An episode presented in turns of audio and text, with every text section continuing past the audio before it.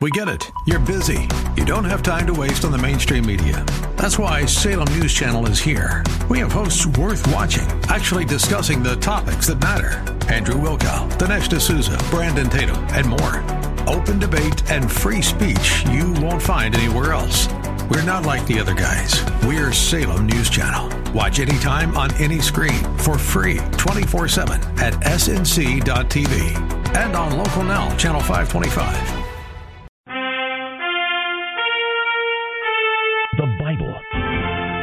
Collection of 66 different books by around 40 different authors from many different backgrounds. There were kings and shepherds, soldiers, fishermen, doctors, poets, and farmers.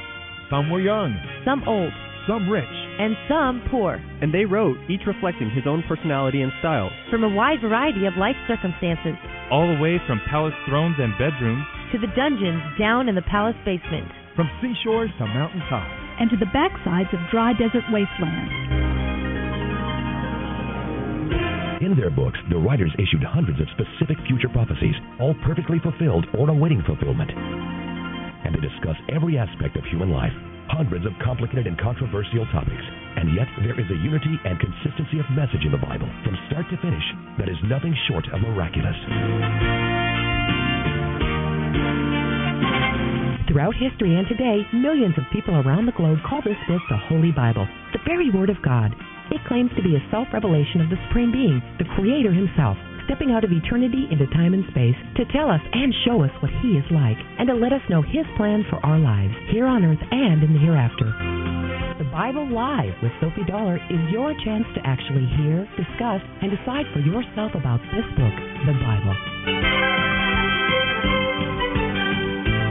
Stay tuned, and at the very least, you'll hear the beauty, wisdom, romance, adventure, and intrigue of the world's greatest literature, the best selling, most translated book of all history. But more importantly, God Himself just might speak to your heart and change your life forever.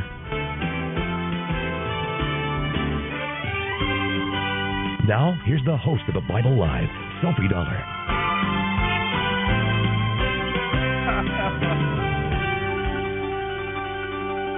Ah, Jackie, Jackie, Jackie. She says, "Yay!" nice little ego stroke for the host tonight. Good evening, everyone. Glad you're here in your car, tooling across South Texas, maybe on the highways and byways of this great city, or who knows, maybe you're messing around in the garage taking care of some projects or at work. Maybe you're a taxi driver or a policeman or an ambulance. It's amazing the folks that let us know each and every night that they are making their way through the Bible Live with us each and every year. It is a wonderful thing, and it's a great privilege for me to be here with you, making this journey as well. I enjoy it more than I can possibly ever tell you. Now, tonight we're going to continue our way right on through the book of Numbers in the Old Testament Genesis, Exodus, Leviticus, Numbers, and then Deuteronomy. We're going to read those two books, Numbers and Deuteronomy, and then we'll head back to the New Testament where we'll pick up in the Gospel of Mark, the second Gospel. We read the Gospel of Matthew during the Christmas holidays at the time when Messiah was being born. Now we've come back to finish these five books of the Old Testament called the Torah, the Pentateuch, the books of the law, the books of Moses. Tradition tells us, and it is thought that Moses wrote these. He was educated in some of the best schools of his time there in Egypt. His very unique birth there, and he was raised in the palaces of the pharaohs. Then, at age 40, out into the wilderness, fleeing for his life. His second 40 years was in the desert as a shepherd then God called him at age 80 to lead the people of Israel out of Egypt, out of those 400 years of slavery. And so we've been following their experiences now. Israel has gone up to the promised land. It was normally an 11 day journey from Mount Sinai to the southern edge of Canaan, the promised land. They made that journey and then they failed to go in. We read about that in our last couple of readings then Moses struck the rock instead of speaking to the rock for water to flow out, and that became the note that he would not be going into the promised land with the people. So we're going to pick up in Numbers chapter 21, but right now let's go to our wisdom and worship segment, Psalm 33 on the Bible Live. Psalm 33, 1 through 12. Let the godly sing with joy to the Lord, for it is fitting to praise him. Praise the Lord with melodies on the lyre. Make music for him on the ten stringed harp. Sing new songs of praise to him. Play skillfully on the harp and sing with joy. For the word of the Lord holds true, and everything he does is worthy of our trust.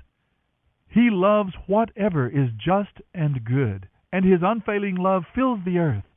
The Lord merely spoke, and the heavens were created. He breathed the word, and all the stars were born. He gave the sea its boundaries and locked the oceans in vast reservoirs. Let every one in the world fear the Lord, and let every one stand in awe of him. For when he spoke, the world began. It appeared at his command.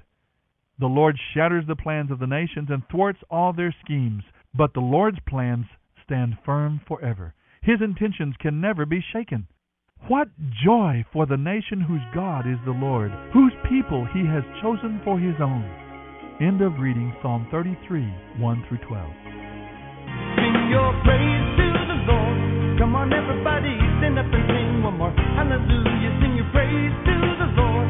I could never tell you just how much good that it's gonna do you just see. You're listening to The Bible Live with Soapy Dollar. When he forgave his life to you, it goes on and so much the song you gotta sing again.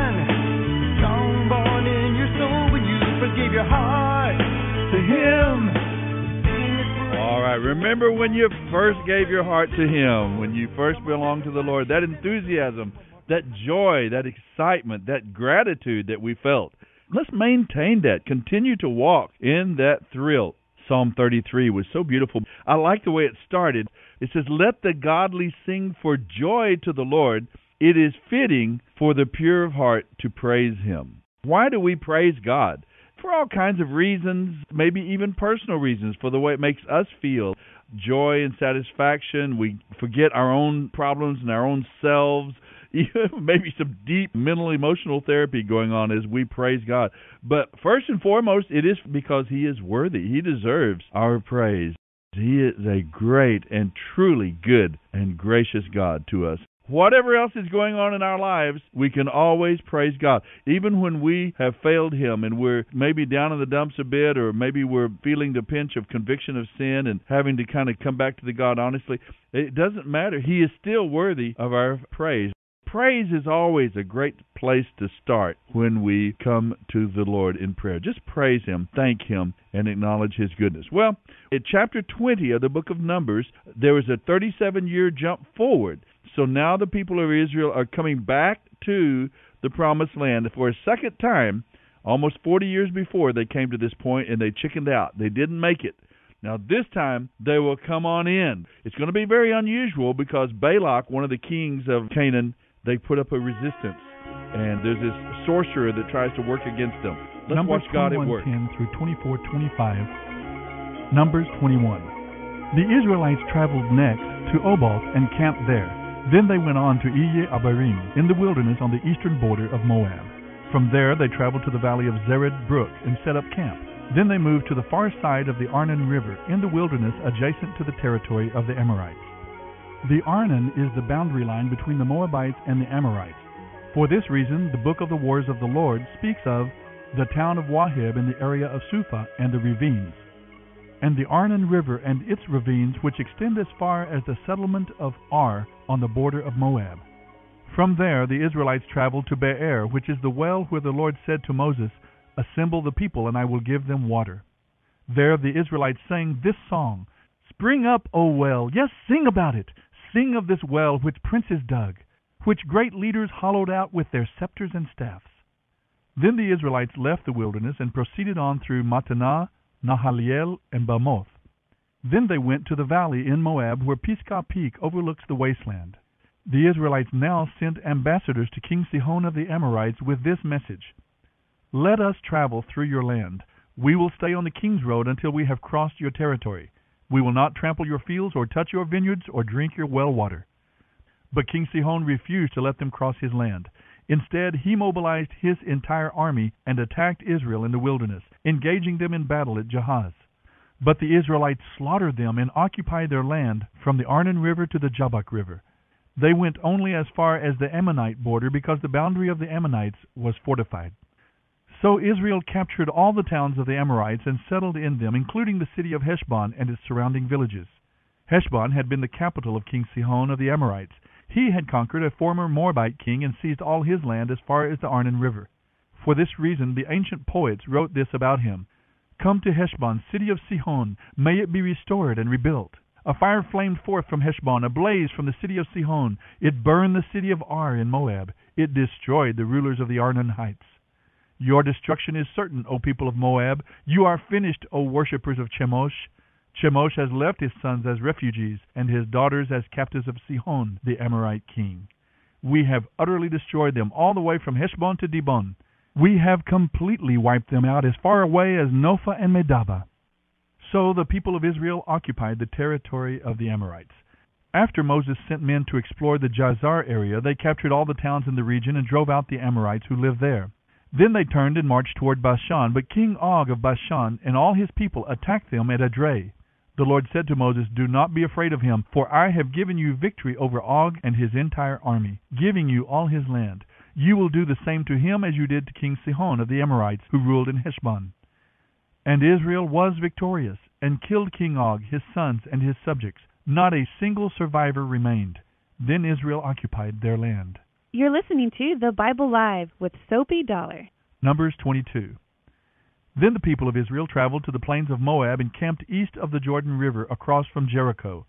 Balak, son of Zippor, the Moabite king, knew what the Israelites had done to the Amorites, and when they saw how many Israelites there were, he and his people were terrified. The king of Moab said to the leaders of Midian, This mob will devour everything in sight, like an ox devours grass. So Balak, king of Moab, sent messengers to Balaam son of Beor, who was living in his native land of Pethor near the Euphrates River he sent this message to request that Balaam come to help him. A vast horde of people has arrived from Egypt. They cover the face of the earth and are threatening me. Please come and curse them for me because they are so numerous. Then perhaps I will be able to conquer them and drive them from the land. I know that blessings fall on the people you bless. I also know that the people you curse are doomed. Balak's messengers, officials of both Moab and Midian, set out and took money with them to pay Balaam to curse Israel. They went to Balaam and urgently explained to him what Balak wanted. Stay here overnight, Balaam said. In the morning I will tell you whatever the Lord directs me to say. So the officials from Moab stayed there with Balaam. That night God came to Balaam and asked him, Who are these men with you? So Balaam said to God, Balak, son of Zippor, king of Moab, has sent me this message. A vast horde of people has come from Egypt and has spread out over the whole land. Come at once to curse them. Perhaps then I will be able to conquer them and drive them from the land. Do not go with them, God told Balaam. You are not to curse these people, for I have blessed them.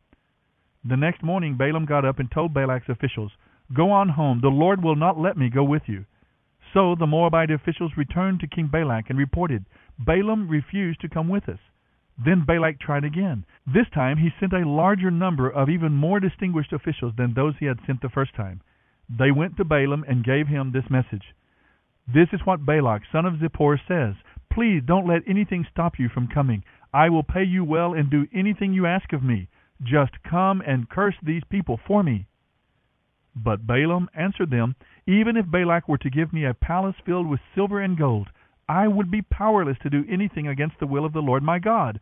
But stay here one more night to see if the Lord has anything else to say to me. That night God came to Balaam and told him, Since these men have come for you, get up and go with them, but be sure to do only what I tell you to do. So the next morning Balaam saddled his donkey and started off with the Moabite officials. But God was furious that Balaam was going, so he sent the angel of the Lord to stand in the road to block his way. As Balaam and two servants were riding along, Balaam's donkey suddenly saw the angel of the Lord standing in the road with a drawn sword in his hand. The donkey bolted off the road into a field, but Balaam beat it and turned it back onto the road. Then the angel of the Lord stood at a place where the road narrowed between two vineyard walls. When the donkey saw the angel of the Lord standing there, it tried to squeeze by and crushed Balaam's foot against the wall. So Balaam beat the donkey again. You're listening to The Bible Live with Soapy Dollar. Then the angel of the Lord moved farther down the road and stood in a place so narrow that the donkey could not get by at all. This time, when the donkey saw the angel, it lay down under Balaam. In a fit of rage, Balaam beat it again with his staff. Then the Lord caused the donkey to speak. What have I done to you that deserves your beating me these three times? it asked Balaam. Because you have made me look like a fool, Balaam shouted. If I had a sword with me, I would kill you. But I am the same donkey you always ride on, the donkey answered. Have I ever done anything like this before? No, he admitted. Then the Lord opened Balaam's eyes, and he saw the angel of the Lord standing in the roadway with a drawn sword in his hand. Balaam fell face down on the ground before him. Why did you beat your donkey those three times? the angel of the Lord demanded. I have come to block your way because you are stubbornly resisting me. Three times the donkey saw me and shied away. Otherwise, I would certainly have killed you by now and spared the donkey. Then Balaam confessed to the angel of the Lord, I have sinned. I did not realize you were standing in the road to block my way. I will go back home if you are against my going. But the angel of the Lord told him, Go with these men, but you may say only what I tell you to say. So Balaam went on with Balak's officials. When King Balak heard that Balaam was on the way, he went out to meet him at a Moabite town on the Arnon River at the border of his land. Did I not send you an urgent invitation? Why didn't you come right away? Balak asked Balaam. Didn't you believe me when I said I would reward you richly? Balaam replied, I have come, but I have no power to say just anything. I will speak only the messages that God gives me. Then Balaam accompanied Balak to Kiriath Huzoth, where the king sacrificed cattle and sheep. He sent portions of the meat to Balaam and the officials who were with him. The next morning Balak took Balaam up to Bamoth Baal. From there he could see the people of Israel spread out below him. Numbers 23. Balaam said to King Balak, Build me seven altars here, and prepare seven young bulls and seven rams for a sacrifice. Balak followed his instructions, and the two of them sacrificed a young bull and a ram on each altar. Then Balaam said to Balak, Stand here by your burnt offerings, and I will go to see if the Lord will respond to me. Then I will tell you whatever he reveals to me. So Balaam went alone to the top of a hill, and God met him there. Balaam said to him, I have prepared seven altars, and have sacrificed a young bull and a ram on each altar. Then the Lord gave Balaam a message for King Balak, and said, Go back to Balak and tell him what I told you. When Balaam returned, the king was standing beside his burnt offerings with all the officials of Moab. This was the prophecy Balaam delivered. Balak summoned me to come from Aram. The king of Moab brought me from the eastern hills. Come, he said, curse Jacob for me. Come and announce Israel's doom. But how can I curse those whom God has not cursed? How can I condemn those whom the Lord has not condemned? I see them from the cliff tops. I watch them from the hills. I see a people who live by themselves, set apart from other nations. Who can count Jacob's descendants as numerous as dust? Who can count even a fourth of Israel's people? Let me die like the righteous. Let my life end like theirs. Then King Balak demanded of Balaam, What have you done to me? I brought you to curse my enemies. Instead, you have blessed them. But Balaam replied, Can I say anything except what the Lord tells me? You're listening to The Bible Live with Soapy Dollar. Then King Balak told him, Come with me to another place. There you will see only a portion of the nation of Israel. Curse at least that many. So Balak took Balaam to the plateau of Zophim on Pisgah Peak. He built seven altars there and offered a young bull and a ram on each altar. Then Balaam said to the king, Stand here by your burnt offering while I go to meet the Lord. So the Lord met Balaam and gave him a message. Then he said, Go back to Balak and give him this message. So Balaam returned to the place where the king and the officials of Moab were standing beside Balak's burnt offerings. What did the Lord say? Balak asked eagerly. This was the prophecy Balaam delivered. Rise up, Balak, and listen. Hear me, son of Zippor. God is not a man that he should lie. He is not a human that he should change his mind. Has he ever spoken and failed to act? Has he ever promised and not carried it through? I received a command to bless. He has blessed, and I cannot reverse it. No misfortune is in sight for Jacob. No trouble is in store for Israel. For the Lord their God is with them. He has been proclaimed their king. God has brought them out of Egypt. He is like a strong ox for them. No curse can touch Jacob. No sorcery has any power against Israel. For now it will be said of Jacob, What wonders God has done for Israel. These people rise up like a lioness. Like a majestic lion they stand. They refuse to rest until they have feasted on prey, drinking the blood of the slaughtered. Then Balak said to Balaam, If you aren't going to curse them, at least don't bless them. But Balaam replied, Didn't I tell you that I must do whatever the Lord tells me? Then King Balak said to Balaam, Come, I will take you to yet another place. Perhaps it will please God to let you curse them from there. So Balak took Balaam to the top of Mount Peor, overlooking the wasteland. Balaam again told Balak, Build me seven altars and prepare me seven young bulls and seven rams for a sacrifice. So Balak did as Balaam ordered and offered a young bull and a ram on each altar. You're listening to The Bible Live with Soapy Dollar. Numbers 24. By now Balaam realized that the Lord intended to bless Israel, so he did not resort to divination as he often did. Instead, he turned and looked out toward the wilderness, where he saw the people of Israel camped, tribe by tribe. Then the Spirit of God came upon him, and this is the prophecy he delivered.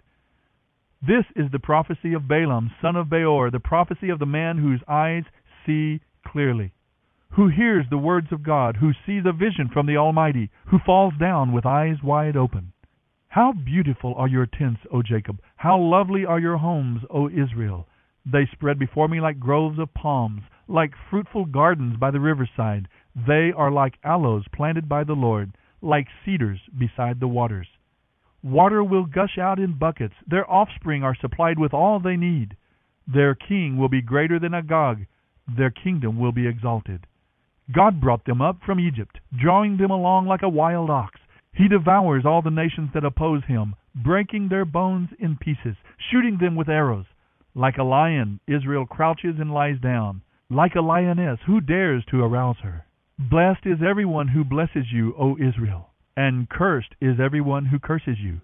King Balak flew into a rage against Balaam. He angrily clapped his hands and shouted, I called you to curse my enemies. Instead, you have blessed them three times. Now get out of here. Go back home. I had planned to reward you richly, but the Lord has kept you from your reward.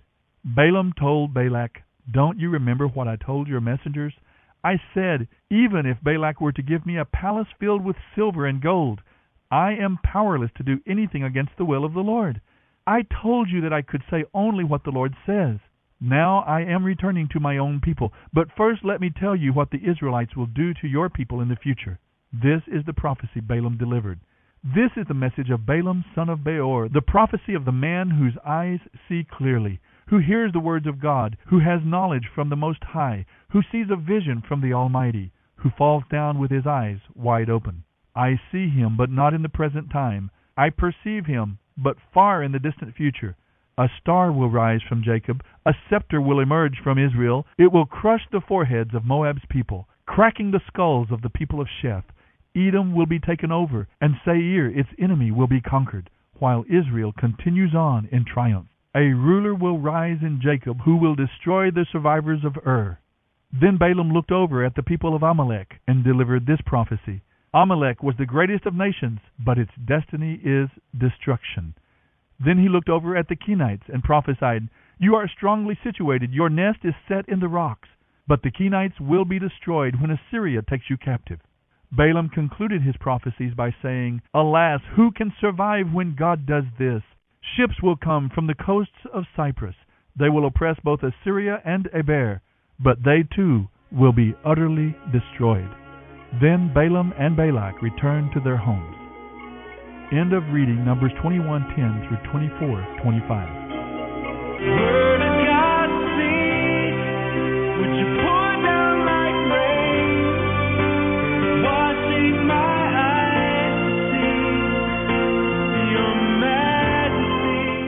Fascinating reading tonight from the book of Numbers in the Old Testament Genesis, Exodus, Leviticus, and then the book of Numbers as we see the people of Israel under the leadership of Moses still making their way around the southern end of the Dead Sea. There was an 11 day journey up from Mount Sinai to the southern end of Canaan. They ran into opposition along the way. They asked for a safe journey through a certain land, and they were forbidden that. They'll remember these things, and it will mean war later on. They were denied passage up to the north, so they went around the southern end of the Dead Sea. and then they have begun to go north over the Arnon River, which flows into the Dead Sea as well. Now, all the water that flows into the Dead Sea, no water flows out of the Dead Sea, and that's why it's called the Dead Sea. And there's a natural lesson there for us as human beings. When all we do is take in life and we never give out, we never give to others, we're kind of like a Dead Sea. It's a very interesting object lesson for us. But the Dead Sea is highly saline, and there's no living thing in the Dead Sea.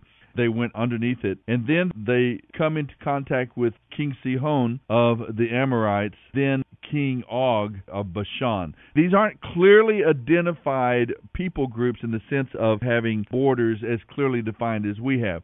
Most of these are city states and then they range out from those city states to occupy and control certain land that their people then would use for their herds and their crops. These are not carefully laid out like we understand today nations with a border that's clearly posted. You know, you had to stop your camel at the frontier and go through the toll booth. It's not like that. But they do run into these people groups. They have these two battles, and God makes it clear to Moses he says, Do not be afraid, for I have handed the victory over to you, along with all his people in his land. God lets them know clearly that he is with them. Then Balak of the Moabites, which is a powerful people group, he goes up and hires Balaam, this sorcerer, from 400 miles to the north. This person who's involved with God and reads the stars and so on, and he tries to hire him and Balaam goes through this terrible time of trying to be true to his calling to represent God in the perspective of God, and yet he's so totally tempted and controlled by his love for money and for the favor of this king. He has to struggle between telling the truth and his love for money. Very interesting reading tonight. It's a lot more to the passage than what just comes to us as we read it on its first level, its first reading tonight. We see this victory, but the story of Balaam, Balaam, this king who tries to hire this sorcerer from the north, 400 miles to the north, who probably is a descendant of Ishmael. He comes down three times. He tries to, he's tempted, he desires very much to curse the people of Israel, and yet there is a spiritual reality. There is something going on. Balaam is actually in touch, and he has an opportunity to truly be used of God and be an instrument of God, and yet he ends up battling against God and working to overcome the great plans of God. We'll talk about it next with time. Soapy Dollar. Soapy reads from the New Living Translation by Tyndale House Publishers. The Bible Live is dedicated to helping promote spiritual revival across America, and your prayers and financial support are needed. Please mail your tax deductible gift to the Bible Live Post Office Box 18888. That's the Bible Live P.O. Box 18888, San Antonio, Texas 78218. You may also make credit card donations at the ministry website, thebiblelive.com. Now, don't forget, join us each weekday for the Bible Live with Soapy Dollar. Start today, and in one year's time, we will read and respond together to the entire Bible. Let the most important word you hear each day be God's Word.